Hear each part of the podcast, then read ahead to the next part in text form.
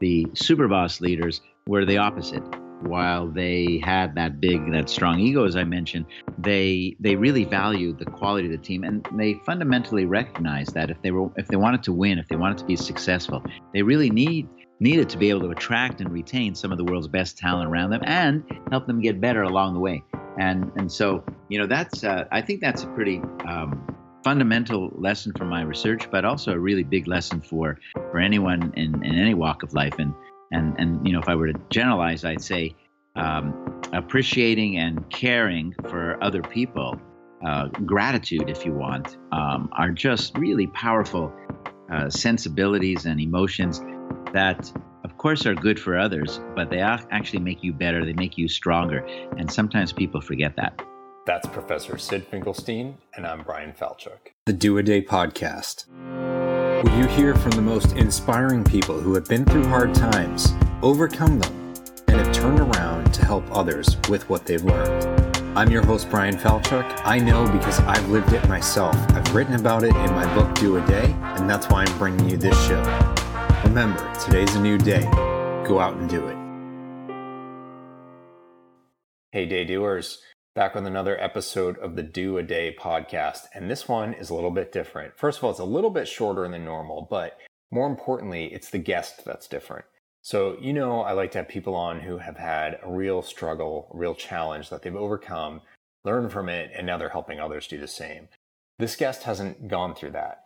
Instead, what he's done is he's dedicated so much of his work to figuring out what makes the, the biggest leaders, whether for good reasons or bad reasons, the most well known leaders in modern history, great successes or great failures. So, this is Professor Sidney Finkelstein from the Tuck School of Business at Dartmouth College, where he's the Steven Roth Professor of Management and he's the faculty director of the Tuck Center for Leadership. So, he is such a guru on the subject of leadership. And in his two most well known books, Why Smart Executives Fail and Super Bosses, how exceptional leaders master the flow of talent. He has gone out and directly studied and interviewed, I mean, he's actually talked to these people, some of the best and worst leaders in modern history. And he's figured out why they were so, so successful or why they were such colossal failures. And, you know, it's like I was saying, the, the reasons are not what you'd expect. And I'm so glad he got into it with us today because the coolest part is it's about values and approach which means it's things you can learn. You know, it's things you can develop over time. And that's incredibly exciting. Now, I know that firsthand because Professor Finkelstein, uh, that's what I'm used to calling him because he was one of my professors when I went to business school. So I try very hard to call him Sid or Sidney. And it's just weird because I'm used to calling him Professor or Professor Finkelstein, but I, I think I kind of overcome it. Um, but I would love to just jump in and get right into the episode so you can hear directly from him and I really do recommend, and, I say this on the show too, but you got to read his books. Um, Super this is fantastic. I've given it to people who work for me uh, as a bit of inspiration as they go on their leadership journey. And why smart executives fail? I mean, I think if we don't look at the failures of others, we may simply repeat those failures ourselves. And again, like it's all stuff you can avoid if you know the lessons, and it's stuff you can do on the super boss side if you take in the learning that Professor Finkelstein has gone out, done the research, and put into the, these two fantastic books. So, with that, I will leave it to Sid to walk us through what it really takes to truly be an exceptional leader for generations. Sid Finkelstein, thank you so much for joining me tonight. Great to talk to you, Bryan. Yeah, so um, this is an interesting one for me. First of all, even just calling you Sid, I always feel weird doing that I've been forcing myself to, but you're a professor to me. Um, so uh, I'm, I'm going to try to get over that battle. But I, I, would love to try to pull out some of the insights that you have because, you know, I was telling you before we recorded, this is a little bit different. It's not about your struggles. It's about this insane amount of research that you've been doing throughout your career to understand what really separates the greatest bosses, the greatest leaders from those who are quite the opposite of that. And you've written really both perspectives with uh, two very successful books between Why Smart Executives Fail and Super Bosses, your most recent book.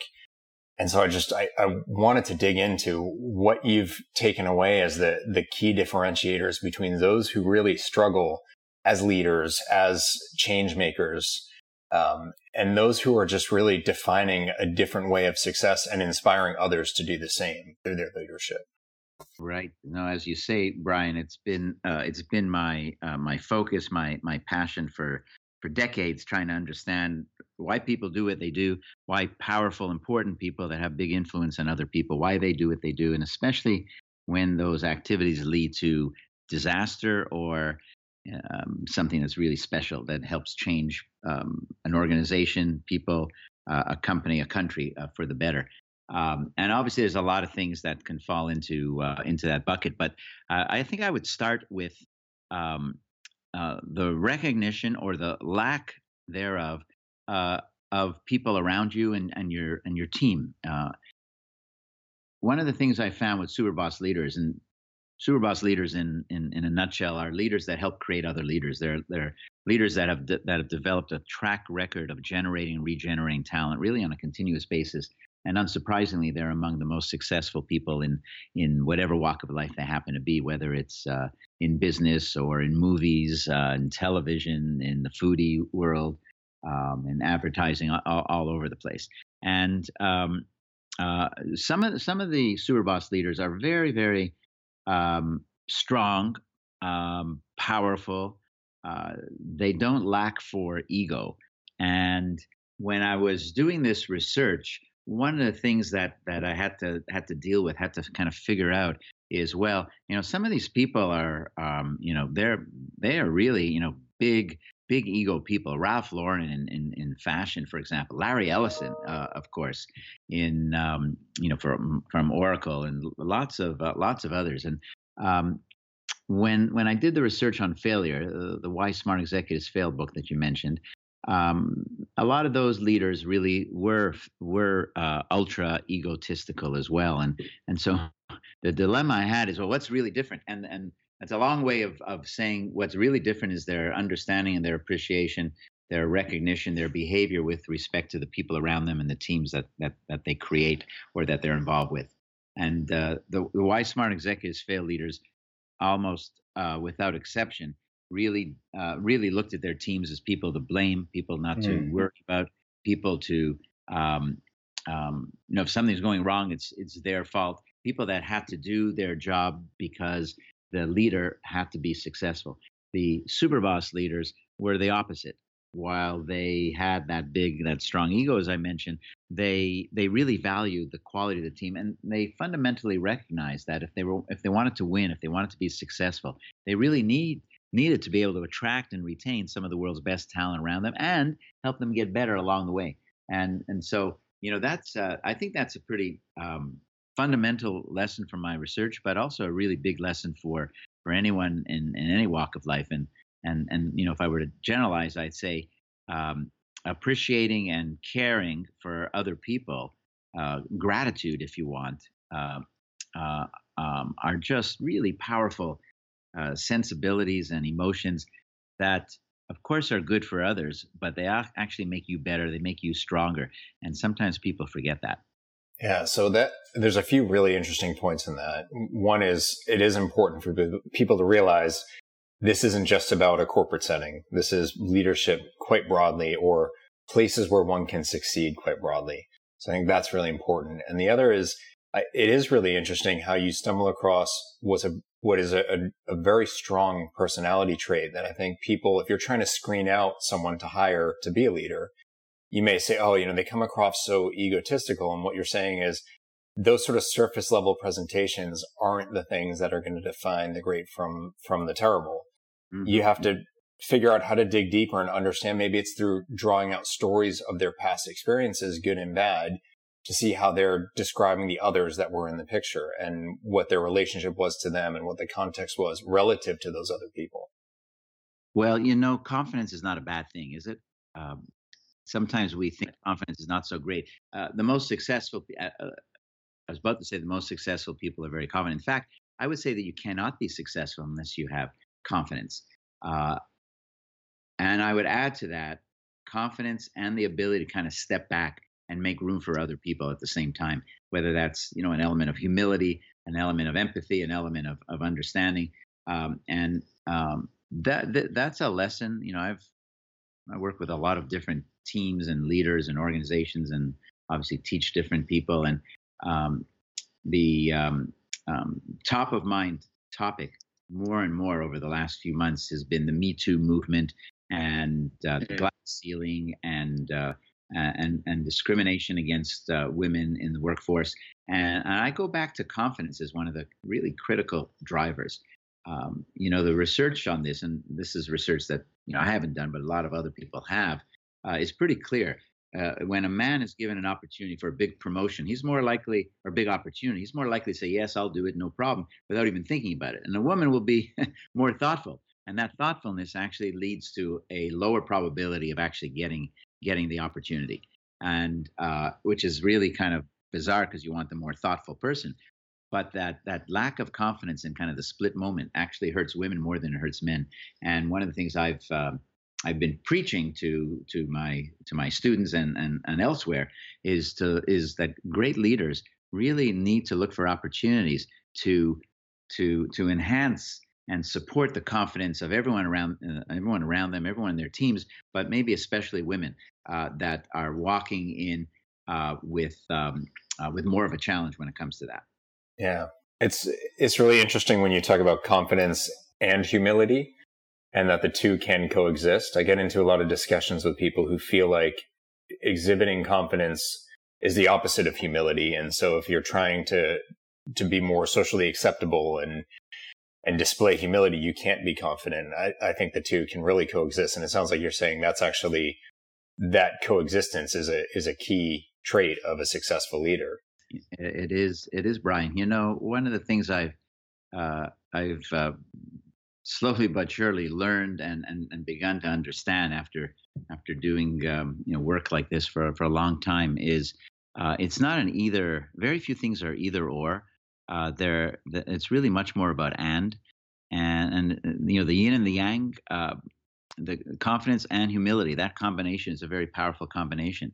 I remember reading an article in the New York Times about uh, Steph uh, Curry, the superstar basketball player for the Golden State Warriors, and the article talked about how he really was a pretty humble humble guy but there were times during a game when he would just take control of that game uh, with he would just kind of take it the way a dog would take a, a stuff a stuffed animal and shake it like crazy and dominate it and and and have overwhelming uh, confidence border, bordering on, on on arrogance and and it's that combination that that kind of yin and yang thing that I, I've seen that in a lot of other spots as well. You know, even in the super bosses research, super boss leaders are great delegators. They look for opportunities for other people, but at the same time, they actually are very hands-on as managers. It's not, uh, you know, you're either your boss is either a big delegator or your boss is a micromanager. And when it comes to these super boss leaders, of course, they're not micromanagers, which means doing, you know, doing your job for you. Uh, but they, they they don't just delegate and forget. They are very hands-on. They're teachers. They are interacting, and they do they do both those things at the same time. I've uh, I've seen a bunch of other kind of kind of paradoxical, really, but a bunch of other uh, scenarios or situations where where opposites uh, this kind of this kind of paradox of opposites that the best leaders actually do both at the same time and not either or and and i would say that there's a I don't know if it's an evolutionary thing here, but there's certainly a human nature thing here, which is that if most people think that if something is good for you, more of it is even better. And that type of linear thinking, I think, is is not the best way to be thinking. It's not accurate. I think there's uh, there's a there's a balance in some in some way that uh, that needs to be appreciated. So, do you think that that's something that can be learned, or how you know if you're someone who's struggling with this right now or wants to be a better leader, how do you get yourself to that place of that balance in the dichotomy between you know whatever two traits are sort of at odds? And i totally agree with you. There is definitely too much of a good thing. We go overboard with it.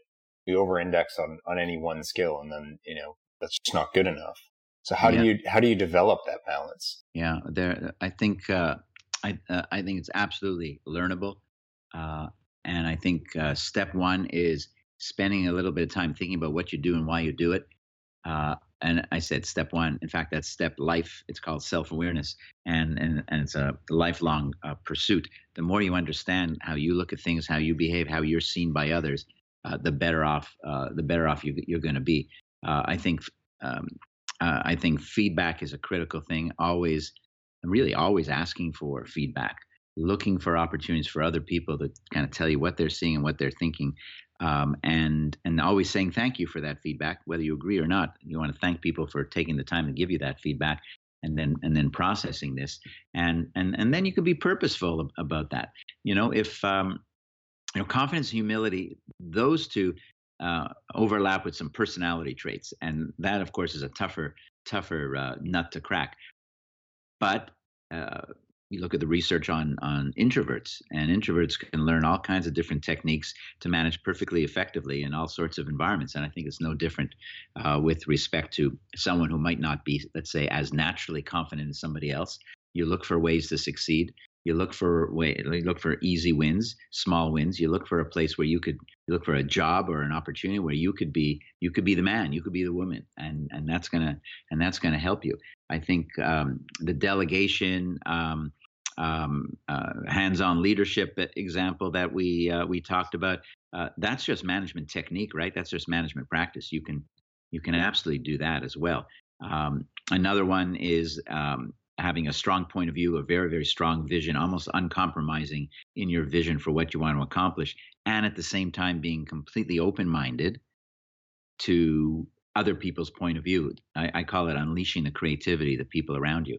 Again, it sounds kind of weird. You you're uncompromising about a vision, and at the same time you're completely open all kinds of ideas. But why why is that? Why can't you do that? Why can't you do do both? It's uh, it, it requires people to step up to maybe fulfill a bit more of their of their inherent potential and start asking questions that you know I love to ask and and and and, and been around for a long time, which is why and why not? Uh, yeah. Those are really good questions. Yeah, so it's get introspective and really dig into who you are, what's going on, how you can grow, and be willing to take the feedback to drive further inter- introspection. And I think you can be uncompromising and open at the same time. You're uncompromising in what you want to achieve, but you're open in how you might achieve it. Because you may not have all the best answers, as shocking as that may seem for some people. right, right uh, it's that's that, that that's true. It's a bit of a Zen thing here, you know yeah. what I mean? Uh, and, and, I think I'm going to actually write something about Zen leadership one day. I haven't quite gotten around to it yet, but I think I think there's something to to that. When you start to give up something, you start to gain something. When you when when you rec- recognize that the world is not linear really at all, yeah. and that more of something is not necessarily a good thing. I mean, you you know so much about health and and and fitness.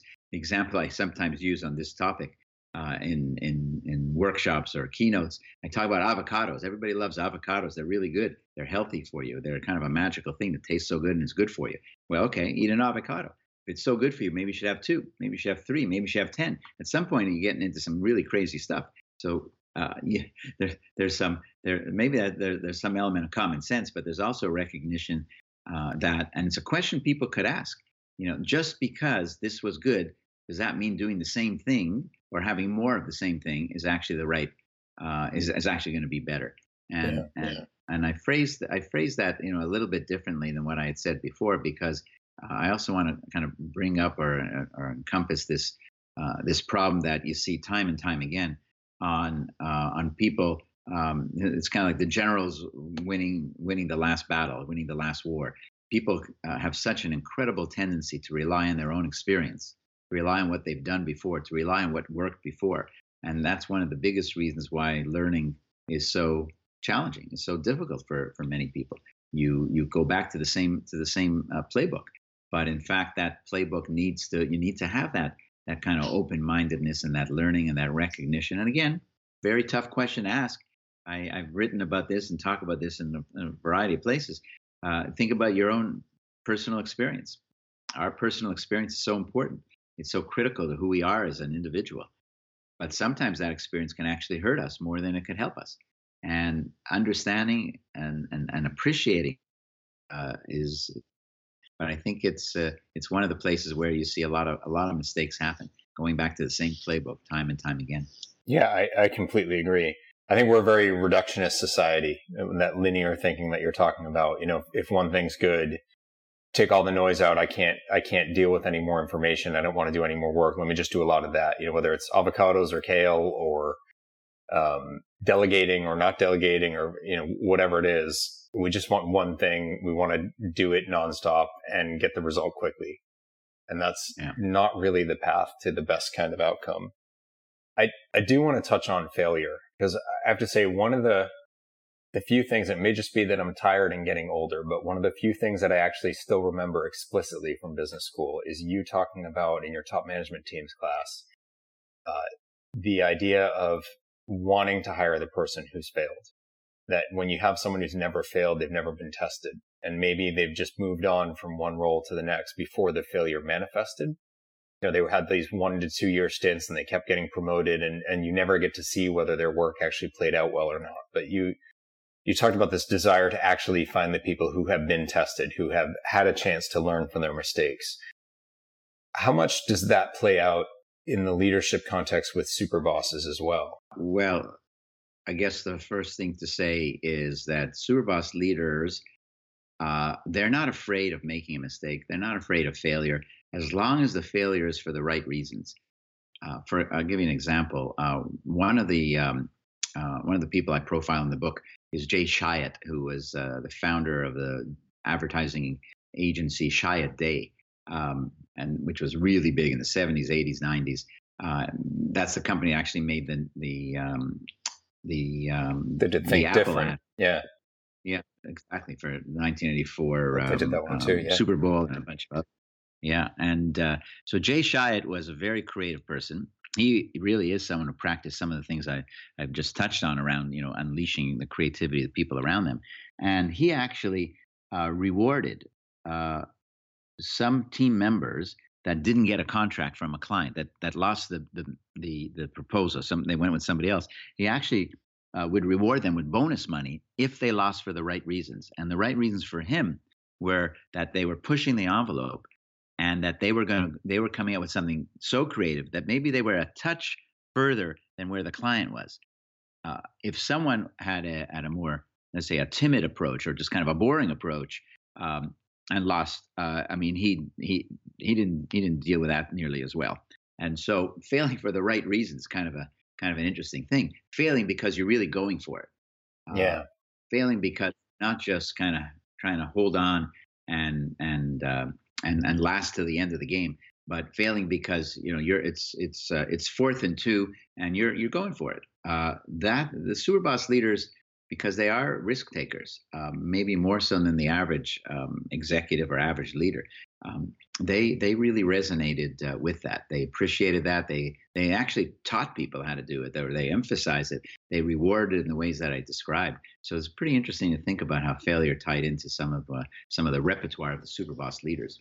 That's great. They don't shy away from it. And of course, if, if you don't if you don't try, and that's the reason why you fail, you failed before you even began because you didn't actually put anything into it. Yeah. No, that's uh, that sounds like my uh, spinning instructor. You know, if, if, you're not uh, if if you're not feeling it, then you know you didn't have to come here. Uh, if you're not if you don't really feel that you're climbing up a hill, then then you know you're not climbing up a hill. yeah. No, that's very very true. So I want to uh, you know I want to try to figure out from a a takeaway standpoint. We, we hit on egotism and that that's not necessarily a problem. Maybe confidence is a better word for it, but it's mixing that with humility and recognition for those around you and their ability to contribute. Is there another one of these dichotomies that really stood out to you that differentiated the, the people in one of your books from the other, you know, the, the successes from the failures? Uh, yeah, there, there, there, there were. Uh, I guess the one I'd mentioned, as we didn't, we didn't touch on it at all, uh, it also relates to managing teams, and, and, but it's it's around competition. Um, and everyone, I don't know if everyone's the right word, but a lot of people like competitive people. A lot of companies hire competitive people, and I'm a big believer in in that if someone is uh, 100% competitive and is working in a team, it doesn't always work out so well because not um, not everyone is going to be in the same place. And who are you going to compete with? You may sometimes be competing with the people uh, on your own on your own team. So, um, uh, unbridled competition without limits is probably something you saw or I saw with the failing with the failing leaders. They didn't know how to turn off that that competition gene, and they ended up uh, um, losing business. Um, you know, anno- annoying people, um, um, not doing what they not not really um, and lo- losing losing talent and customers as a matter of fact. Um, but uh, you go to the super boss leaders and some of the things and some of the ways in which they actually manage their their teams, uh, and uh, and they really uh, they they really try to combine again they're they're opposites, competitive intensity in the team and cooperation and collaboration. And, and, again, it's people could you know you ask somebody about their boss and what kind of culture you have in your organization or your team and often people say well very competitive or we're more we're more collaborative. Well uh, how about trying to do both at the same time? And i know it sounds really odd but um, i'll give you uh, one of my favorite examples from the research. Um, and that's uh, saturday night live. Uh, lorne michaels um, is a longtime executive producer creator of the show and i interviewed him a couple of times and he described how he purposely um, managed the show to enhance both competition and collaboration um, among uh, cast members and writers and, and costume designers and everyone else. And what he did specifically is, as you go through the week, uh, they would create skits um, uh, and a whole bunch of them. And of course, what's a skit? It's a collaboration among um, performers, writers, uh, set designers, costume designers, uh, maybe a director as well and um, and so to to get on the show, you have to be really good at collaboration. You have to be able to form these these teams, these ad hoc teams, and multiple teams at the same time. But as you got to closer to Friday, because of course it's you know Saturday Night Live, so you get closer to Friday, they would typically have something like two and a half hours of programming and skits and, and, and, and material. But the show itself is only 90 minutes. And so in the last 36 hours, they'd have to they'd have to cut back from two and a half hours to one and a half hours.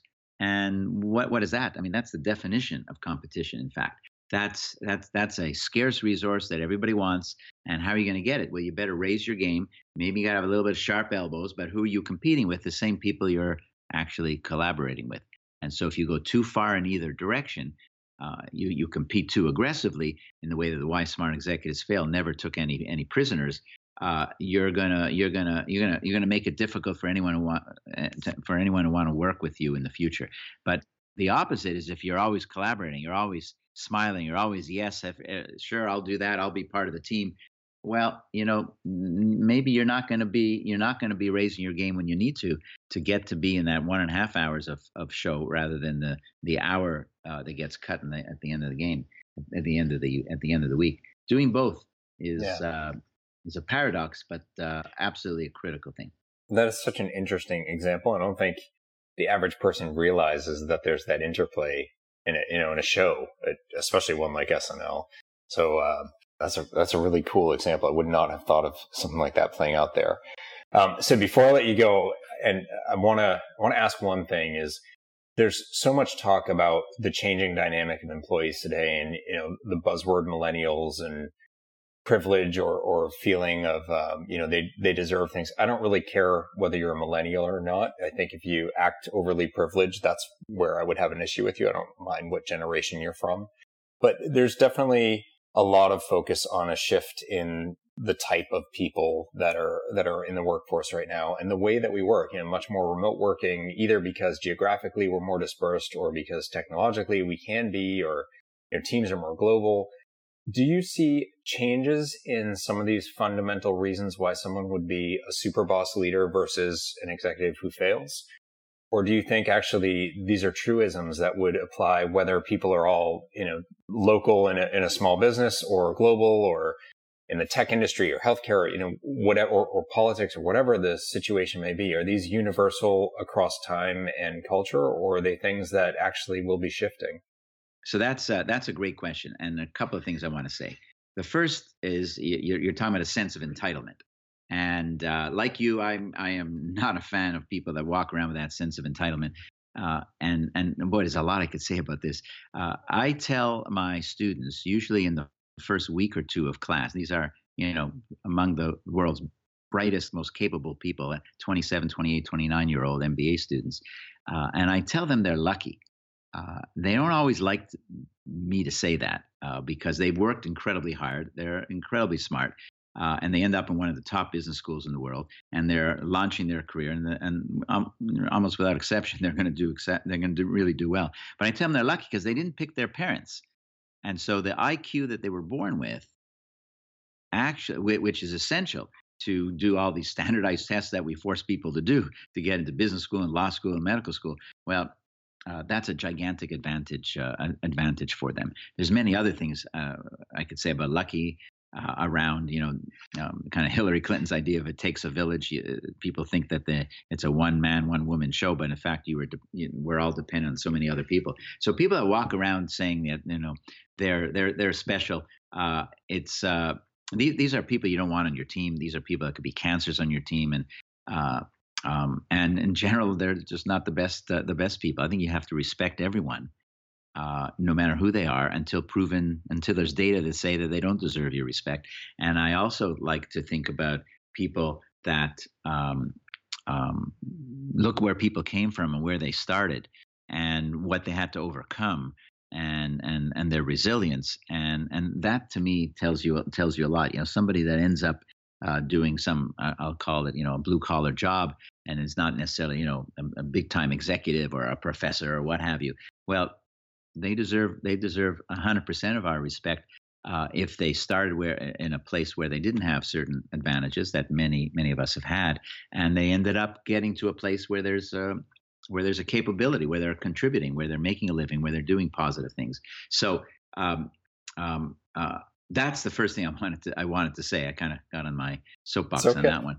Uh, but the question of super bosses, um, uh, and and how um, you know how consistent they are or how how fundamental some of the some of the things they do and, and who they are and how they behave.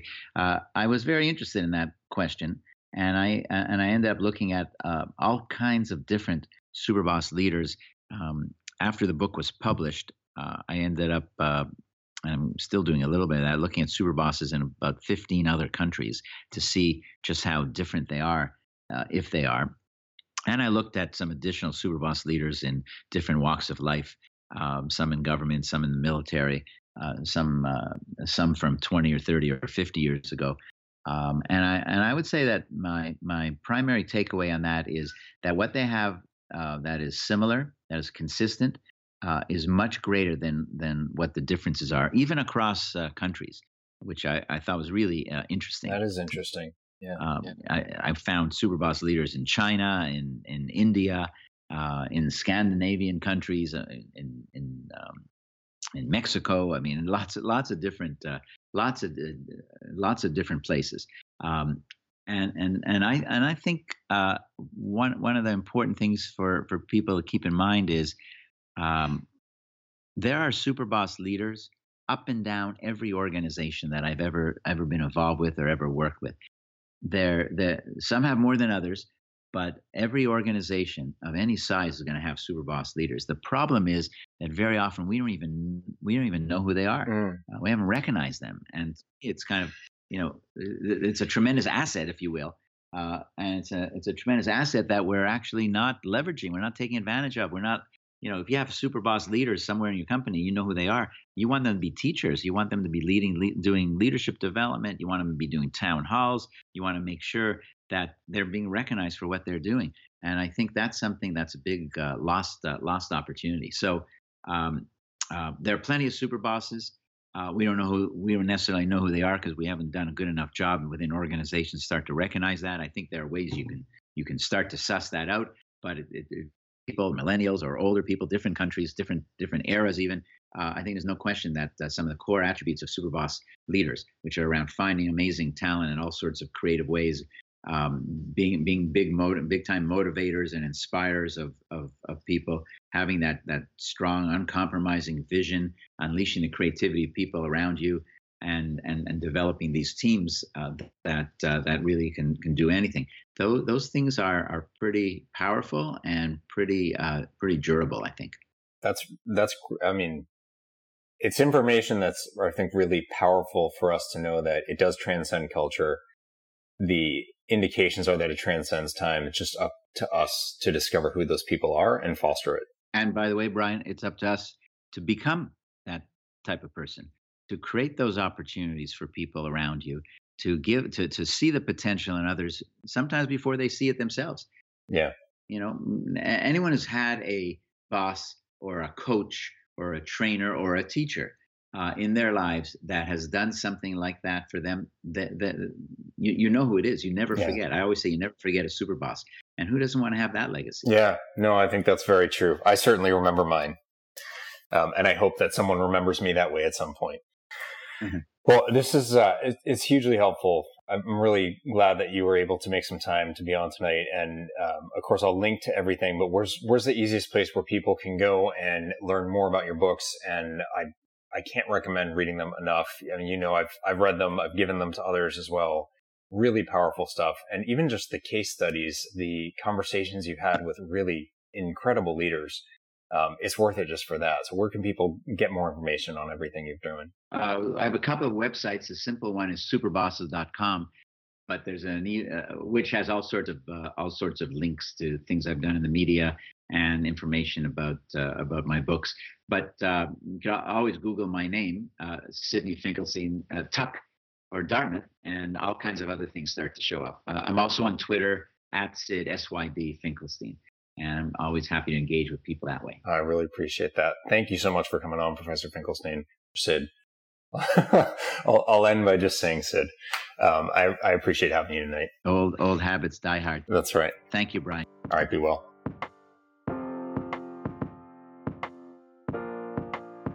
What'd you think? Pretty awesome, right? He has done the research and really figured out some just amazing lessons about truly great leadership and truly bad leadership. I think one of the key things that I took away was around this dichotomy idea this idea that you can have traits that are at odds with each other. You know, that you can be super confident and, you know, in some cases, he said, even egotistical, yet still have humility and understanding how to balance those things. That you can be really, really driven and goal oriented and dead set on what you want to achieve, and yet be completely open to how other people might achieve it and the ideas that they may have. It, it, it's definitely brilliant stuff, and there is a path to learning how to do it yourself if you're not there yet. And I think that's what's most exciting. So yeah, do go to superbosses.com. Um, you know, that's definitely the easiest place to remember and and uh, find out more about the book. Obviously, you can find his stuff on Amazon, really any bookseller. I mean, these are major sellers in the, the business book space. And of course, check the show notes. It'll be all linked up there. And Sid's right. If you Google Sidney Finkelstein, you'll find everything he does pretty quickly. Um, and I encourage you to find it. And at the same time, you can find all that I do at bryanfalchuk.com. And of course, doadaybook.com. You can get the book, you can get my articles, you can subscribe to the podcast, read the blog posts, the whole nine. And of course, you can follow me on social media. Um, you should follow Sid as well. Link to that below. And follow me at Bryan Falchuk on Twitter and Instagram and Facebook. Um, and I would really just ask if you're getting something from this podcast and you haven't subscribed yet, please do subscribe. I make it my mission to keep bringing inspiration and education to everybody. And if you subscribe, that's the easiest way to make sure that you never miss an episode, that you get that content, that inspiration on a regular basis. And if you really like what you're getting, I would be so honored and thankful if you would take it to the next step and leave a review the more reviews, more positive reviews we get, the better that helps the podcast get discovered by people and uh, just helps it grow. And, you know, my mission is to help as many people as I possibly can. So I need a bit of your help to do that. So check it out. Go to doadaybook.com, go to bryanfalchuk.com, go to the podcast, subscribe, review it, and, you know, consider buying the book if you haven't yet. The lessons are uh, what everyone tells me is really powerful. Of course, I think they are, but I'm kind of biased, but I'm hearing it from other people. So if you love what you're hearing, that's a great way to continue your learning and your growth. So, with that, I will let everybody go. Thank you for listening to another episode of the Do a Day podcast, and I can't wait for you to come back out and keep on doing it. Thanks, everyone.